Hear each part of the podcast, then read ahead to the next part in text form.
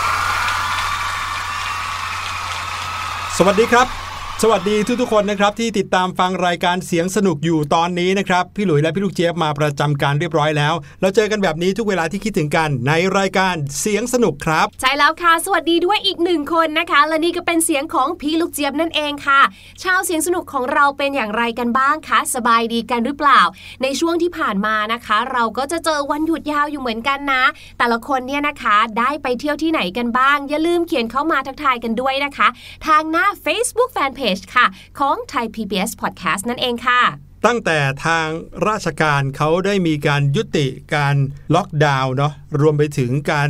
เพิ่มความยืดหยุ่นในการที่จะใช้ชีวิตหรือว่าในการ จะใช้บริการสถานที่ต่างๆ ก็ทำให้บรรดา ร้านค้าสถานที่ท่องเที่ยวกลับมาคึกคักเพิ่มมากขึ้น แต่ยังไงก็ตามก็อย่าลืมเด็ดขาดเลยนะครับ เกี่ยวกับเรื่องของมาตรการส่วนตัวของเราที่จะทำให้เราห่างไกลจากการติดต่อของเชื้อไวรัส ไม่ว่าจะเป็นการใส่แมสหน้ากากอนามัยหน้ากากผ้า การใช้สเปรย์แอลกอฮอล์นะครับ การล้างมือบ่อยๆ เรื่องอาหารการกินเนี่ยรักษาระยะห่างพลาดไม่ได้เลยนะครับ แล้วอีกหนึ่งเรื่องนะคะที่พลาดไม่ได้เหมือนกันค่ะนั่นก็คือช่วงแรกของเสียงสนุกนั่นเอง ช่วงของเสียงปริศนาค่ะ วันนี้จะเป็นเสียงของอะไรเนี่ยต้องไปถามพี่หลุยกันเลยค่ะ เสียงปริศนาในวันนี้ครับ เป็นเสียงของกิจกรรมอย่างหนึ่งที่คุณพ่อของเราอาจจะเคยทำให้เราเห็นนะครับ แล้วก็เป็นกิจกรรมที่อาจจะใช้วิธีนี้เพื่อซ่อมแซมสิ่งของต่างๆ หรือประดิษฐ์สิ่งของต่างๆ ด้วยเหมือนกัน ลองไปฟังกันดูครับ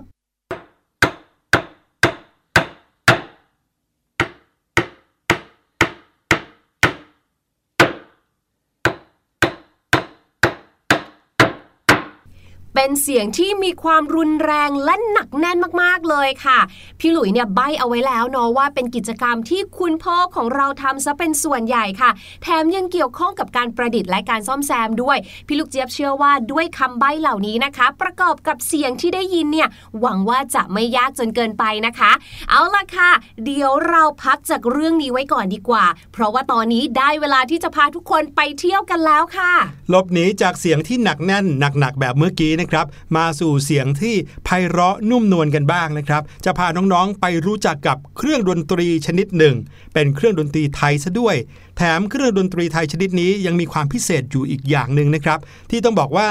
เป็นเครื่องดนตรีชนิดเดียวกัน ที่ใช้กันทั่วโลก แต่ชื่อเรียกไม่เหมือนกันจะเป็นเครื่องดนตรีชนิดไหนตามเรามาเลยครับ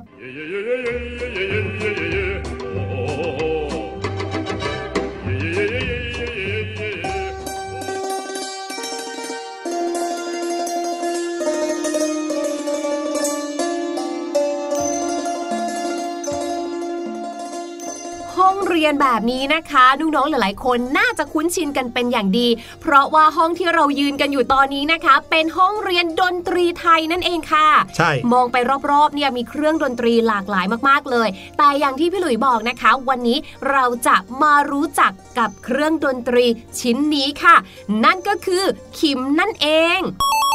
พี่ลูกเจี๊ยบเนี่ยนะจำได้เลยว่าสมัยเด็กๆ ตอนเรียนมัธยมค่ะ ที่โรงเรียนเนี่ยก็จะมีวิชาบังคับแล้ววิชาดนตรี เราก็จะได้เรียนการตีขิม เห็นแบบนี้ก็ไม่ใช่เรื่องง่ายเลยนะคะ เพราะว่าในการตีเราจะต้องมีไม้ตี จะต้องมีการใช้น้ำหนักข้อมือเนี่ยที่ดีมากๆเลยค่ะ เพราะการตีแต่ละโน้ตนั่นหมายความว่าการตีลงไปบนเส้นแต่ละเส้นค่ะ ต้อง ป๊ะมากๆเลย ไม่งั้นนะคะ เสียงก็จะออกมาเป็นเสียงอื่นค่ะ เพลงที่ควรจะเพราะๆเนี่ยก็อาจจะกลายเป็นเพลงเพี้ยนๆไปได้เลยนะพี่หลุยว่าก็ว่านะคะ มาดูบนกระดานดำนี้สิคะทำไมเขาถึงได้มีรูปภาพ เครื่องดนตรีที่คล้ายๆ ขิมเต็มไปหมดเลยอะแต่ว่าชื่อเนี่ยไม่เหมือนกันเลย อันเนี้ยเขียนว่าอย่างชิน อันนั้นเขียนว่าอะไรอะซันตูเหรอ อุ้ยอันนี้อ่านไม่ออกอะเดี๋ยวนะขอสะกดก่อนดาวไซเมอร์ อุ้ยหึอะไรอะไม่เห็นจะรู้จักเลยสักอย่างเดียวอืมแต่หน้าตาคล้ายๆ กันหมดเลยอะพี่หลุยส์เคยได้ยินมาว่าเจ้าขิมเนี่ยนะครับเป็นเครื่องดนตรีที่นิยมเล่นไปทั่วโลกแต่เขาไม่ได้เล่นกันในชื่อขิม สงสัยจะเป็นเครื่องดนตรีแบบนี้แน่เลย ใช่แล้วล่ะค่ะคิมเนี่ยนะคะเป็นเครื่องดนตรีที่เล่นกันไปทั่วโลกจริง ๆ ค่ะ ไม่ว่าจะทั้งในทวีปยุโรปหรือว่าทวีปเอเชียค่ะ แล้วเขาก็ว่ากันว่านะคะว่าเจ้าเครื่องดนตรีชนิดนี้เจ้าขิมเนี่ยนะคะ น่าจะพัฒนามาจากเครื่องดนตรีประเภทพินค่ะ ซึ่งเป็นเครื่องดนตรีที่ใช้บรรเลง โดยการเหนี่ยวสายปึ้งๆให้เกิดเป็นเสียงด้วยนิ้วของเราเนี่ยแหละค่ะ หรือบางทีนะคะ ก็มีวัสดุแข็งๆ เล็กๆ ค่ะ เข้ามาช่วย ซึ่งในสมัยก่อนนะคะ วัสดุเหล่านี้ค่ะ ก็อาจจะทำมาจากกระดูกหรือว่าเขาสัตว์ ต่อมาก็มีการพัฒนาเจ้าวัสดุแข็งๆ ที่เอาไว้ดีดนะคะ ให้เป็นรูปร่างแบบใหม่ เล็กๆ ใช้ไลกว่าเดิม ให้เหมาะสมกับการใช้ไม้ตีลงไปบนสาย ให้เกิดเสียงแทนการใช้นิ้วค่ะ อื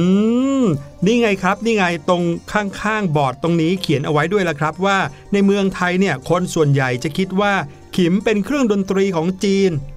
มิดหน้าพี่หลุยเนี่ยเห็นเครื่องดนตรีจีนที่ให้เสียงคล้ายๆ ขิมเยอะไปหมดเลยนะครับเขาบอกว่าเมื่อก่อนคนไทยเราเนี่ยรู้แต่ว่าขิมนั้นถูกรับเอาแบบอย่างมาจากการบรรเลงของเครื่องดนตรีจีนนะครับแล้วก็การประดิษฐ์เครื่องดนตรีชนิดนี้มักจะมาจากชาวจีนที่เข้ามาค้าขายกับเมืองไทยในสมัยต้นรัตนโกสินทร์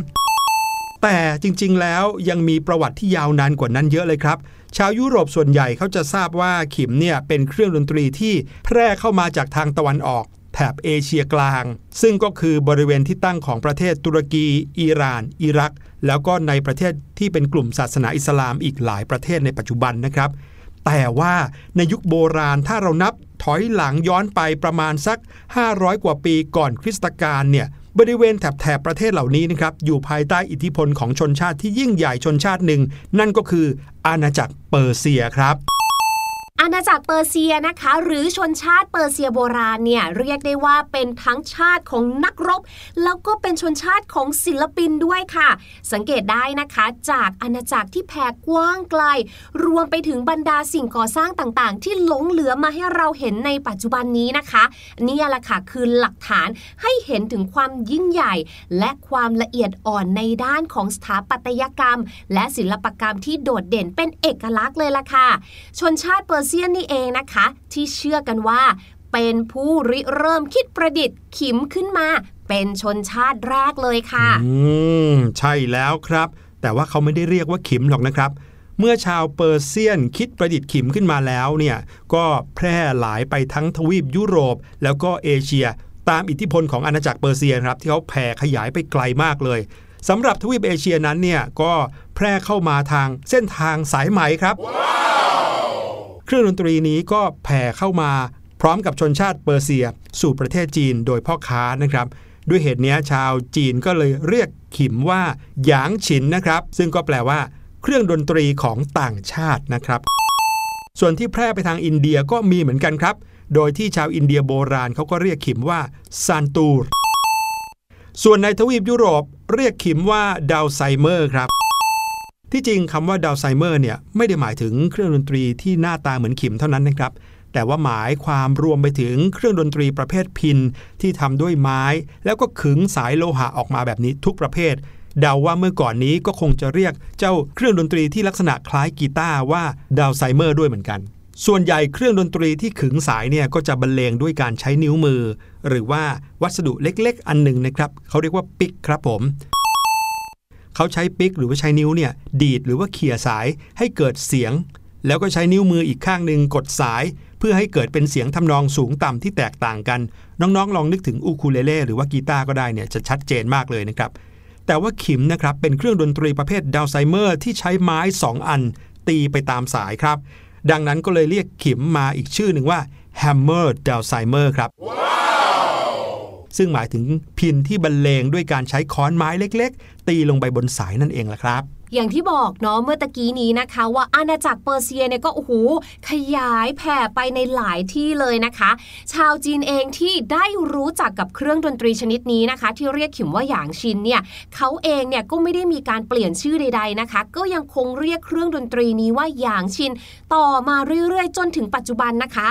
และคราวนี้ค่ะก็มาถึงตาประเทศไทยของเรากันบ้าง ในช่วงยุคต้นๆของกรุงรัตนโกสินทร์ค่ะ ก็มีพ่อค้าชาวจีนเนี่ยก็แล่นเรือเข้ามาค้าขายมาตั้งหลักแหล่งในประเทศไทยมากขึ้นเรื่อยๆ และพ่อค้าพ่อขายเหล่านี้เนี่ยนะคะ เขาก็ได้นำเอาเจ้าหยางชินเนี่ยเข้ามาด้วย นักดนตรีไทยไปเห็นเข้าค่ะ ไปเห็นชาวจีนเนี่ยเอาหยางชินเนี่ยนะคะมาเล่นดนตรีกันในชุมชนของชาวจีน แล้วก็ที่โรงงิ้วก็เกิดอาการสนใจค่ะ แล้วก็ได้นำเอาเครื่องดนตรีชนิดนี้ เข้ามาร่วมเล่นไปพร้อม ๆ กันกับเครื่องดนตรีของไทยเราเอง เช่น ซอด้วง ซออู้แบบนี้ค่ะ แล้วก็รู้สึกว่าอุ้ยทำไมมันถึงเพราะแบบนี้นะเนี่ย แถมเสียงเนี่ยมันดูแบบว่าเหมาะสมกลมกลืนกันได้ดีกับเครื่องดนตรีไทยซะเหลือเกิน ก็เลยจัดให้ขิมค่ะ เป็นเครื่องดนตรีของไทยอีกชนิดหนึ่งเฉยเลยอืมยึดเลยซึ่งถูกต้อง ซึ่งขิมเนี่ยนะคะก็รวมอยู่ในประเภทวงเครื่องสายด้วยค่ะก็ไม่แปลกเพราะว่าขิมมะเนาะหน้าตาเขาเนี่ยก็มีสายเนี่ยค่ะ ถูกขึงเรียงรายกันอยู่มากมาย เป็นหน้าสิบตาเส้น หน้าตาเหมือนกันเลยนะคะ และลักษณะการเล่นหรือว่าการบรรเลงของขิมเนี่ยนะคะ ก็น่าจะจัดอยู่ในประเภทเครื่องตี เช่น ระนาดเอกหรือของวงมากกว่า แต่ว่าเนื่องจากเสียงของขิมเนี่ยค่ะพอเวลาที่เล่นออกมาแล้ว หรือว่าบรรเลงออกมารวมกับเสียงของวงปีพาดเนี่ยไม่ค่อยดูสนิทสนมกลมกลืน เหมือนกับไปเล่นหรือว่าบรรเลงกับวงเครื่องสายด้วยกันสักเท่าไหร่ค่ะคิมก็เลยถูกจัดให้อยู่ในเครื่องดนตรีประเภทเครื่องสายแล้วก็เรียกวงดนตรีที่ใช้ขิมร่วมบรรเลงไว้ด้วยเนี่ยนะคะ ว่าเป็นวงเครื่องสายผสมขิมค่ะ ก็จะประกอบไปด้วย ซอด้วง ซออู้ ขิมขลุ่ยเพียงอ โทนรัมมนา แล้วก็ฉิงนั่นเองค่ะชิงนี้ขาดไม่ได้เลยนะ เพราะว่าเป็นเครื่องประกอบจังหวะนะครับใช่คอยให้จังหวะนักดนตรีที่เล่นเครื่องดนตรีอื่น ๆ ด้วย มีเรื่องที่น่าสนใจเกี่ยวกับชื่อของขิมเนี่ยนะครับว่าคำเนี้ยมายังไง เรียกได้ว่าขิมเนี่ยเป็นเครื่องดนตรีที่เล่นกันไปทั่วโลก แต่ว่าไม่ได้ถูกเรียกด้วยชื่อเดียวกัน ก็ไม่มีชื่อไหนเลยนะ ที่ออกเสียงใกล้เคียงกับคำว่าขิม อ้าว แล้วทำไมคนไทยถึงได้เรียกชื่อเครื่องดนตรีนี้ว่าขิมล่ะ เรื่องนี้นะครับยังไม่ได้มีปรากฏหลักฐานที่ชัดเจนลงไป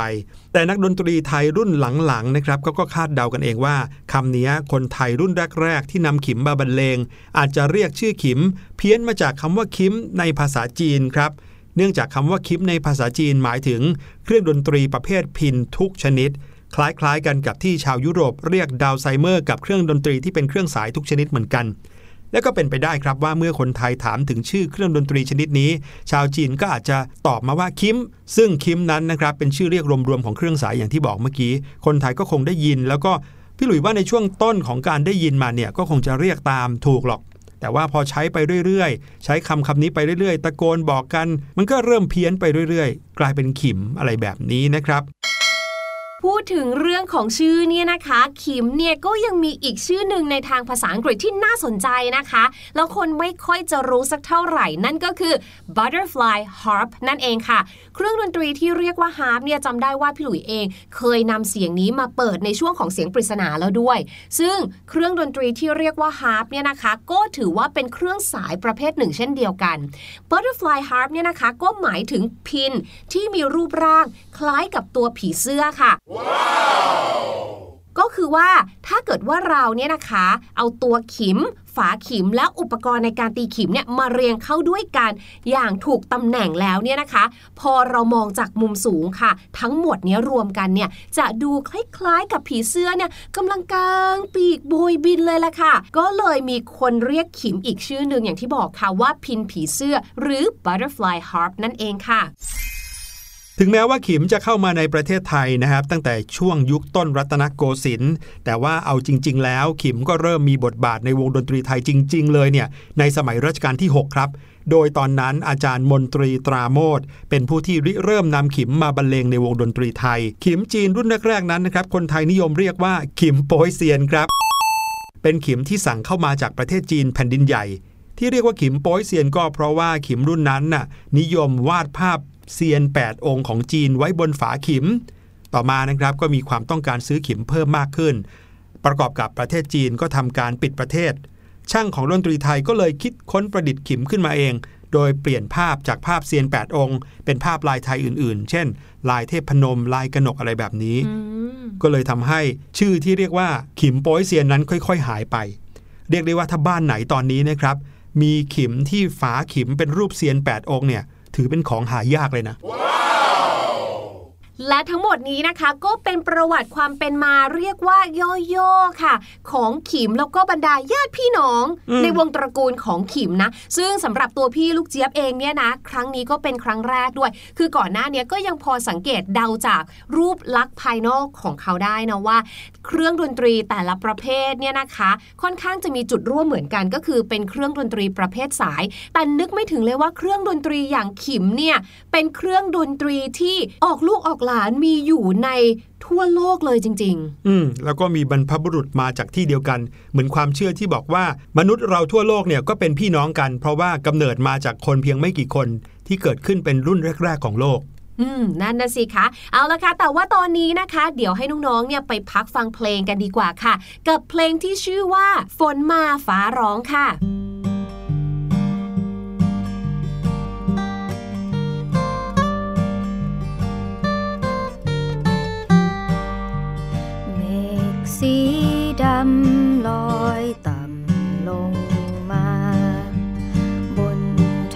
ฟ้า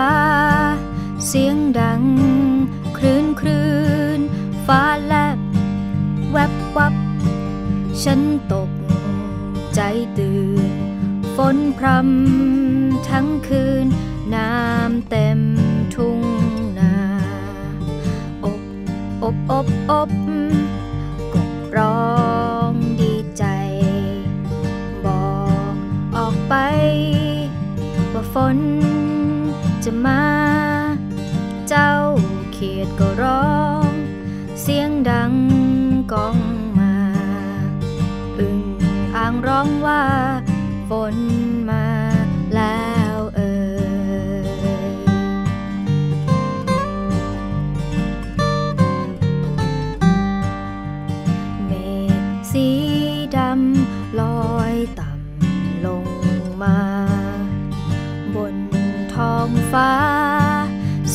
ดัง คลื่นคลื่นฟ้าแลบ แวบวับ ฉันตก ใจตื่น ฝนพรำทั้งคืน น้ำเต็มทุ่งนาอบอบอบอบกบร้อ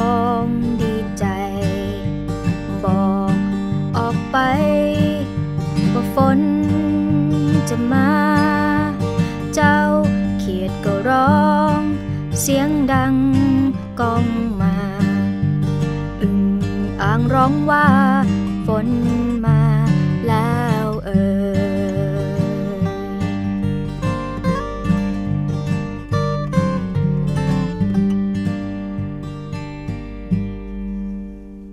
ไหนๆนะคะ วันนี้เราก็พูดถึงขิมซึ่งเป็นเครื่องดนตรี เมื่อสักครู่นี้เพลงที่ฟังนะคะ ฝนมาฟ้าร้องเนี่ย พี่ลูกเจี๊ยบก็แอบนึกถึงว่า แล้วถ้าเกิดว่าร้องเป็นเพลงล่ะ มันจะเพราะแค่ไหนเนี่ยทำให้พี่ลูกเจี๊ยบเกิดสนใจขึ้นมาค่ะว่า เอ๊ะในภาษาอังกฤษเนี่ยนะ มีสำนวนที่เกี่ยวข้องอะไรกับดนตรี หรือว่ากับเครื่องดนตรีบ้างไหมเนี่ย ปรากฏว่ามีเพียบเลยค่ะ แต่พี่ลูกเจี๊ยบเนี่ยขอยกมาให้ฟังกรุบกริบก่อนละกันนะคะ กับสำนวนแรกค่ะ face the music face the music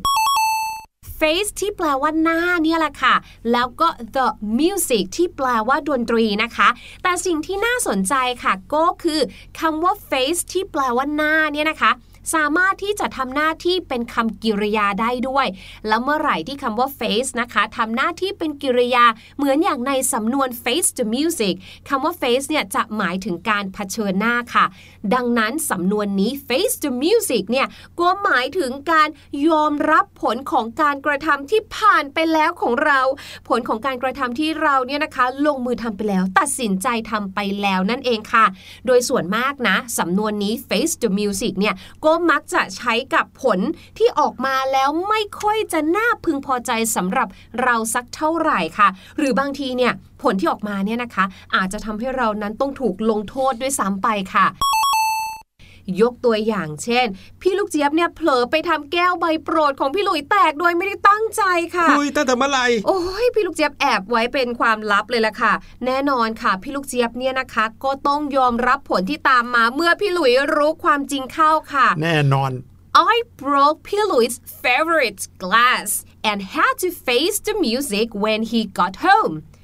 I broke Pilou's favorite glass and had to face the music when he got home น้องๆก็จะเห็นสำนวน face the music นะคะ ก็คือก็ต้องรับผล when he got home เมื่อพี่หลุยกลับมาบ้านค่ะอืมมาถึงสำนวนที่สองบ้างนะคะ ที่เกี่ยวข้องกับดนตรีค่ะ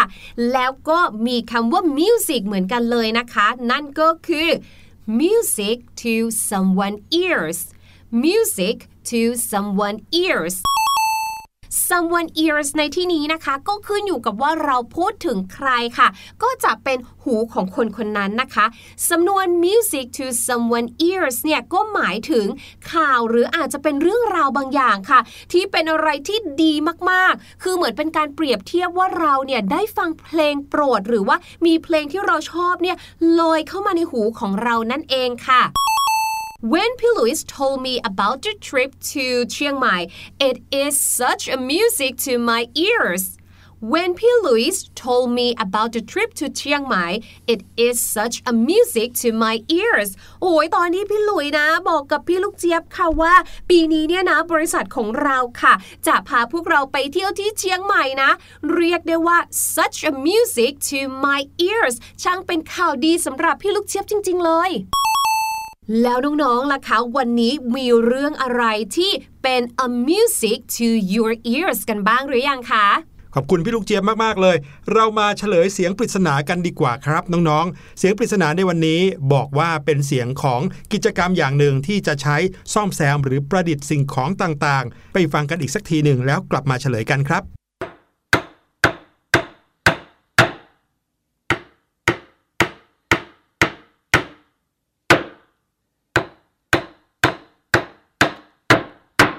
แน่นอนครับ เป็นเสียงของค้อนกำลังตอกตะปูนั่นเองครับ เอาล่ะวันนี้รายการเสียงสนุกหมดเวลาแล้วครับพี่ลูกเจี๊ยบเราทั้งสองคนต้องลาไปก่อนแล้ว พบกับเราได้ใหม่ทุก EP แล้วก็ทุกเวลาที่คิดถึงกันครับ วันนี้ลาไปก่อนสวัสดีครับ สวัสดีค่ะ สบัดจินตนาการ สนุกกับเสียงเสริมสร้างความรู้ในรายการ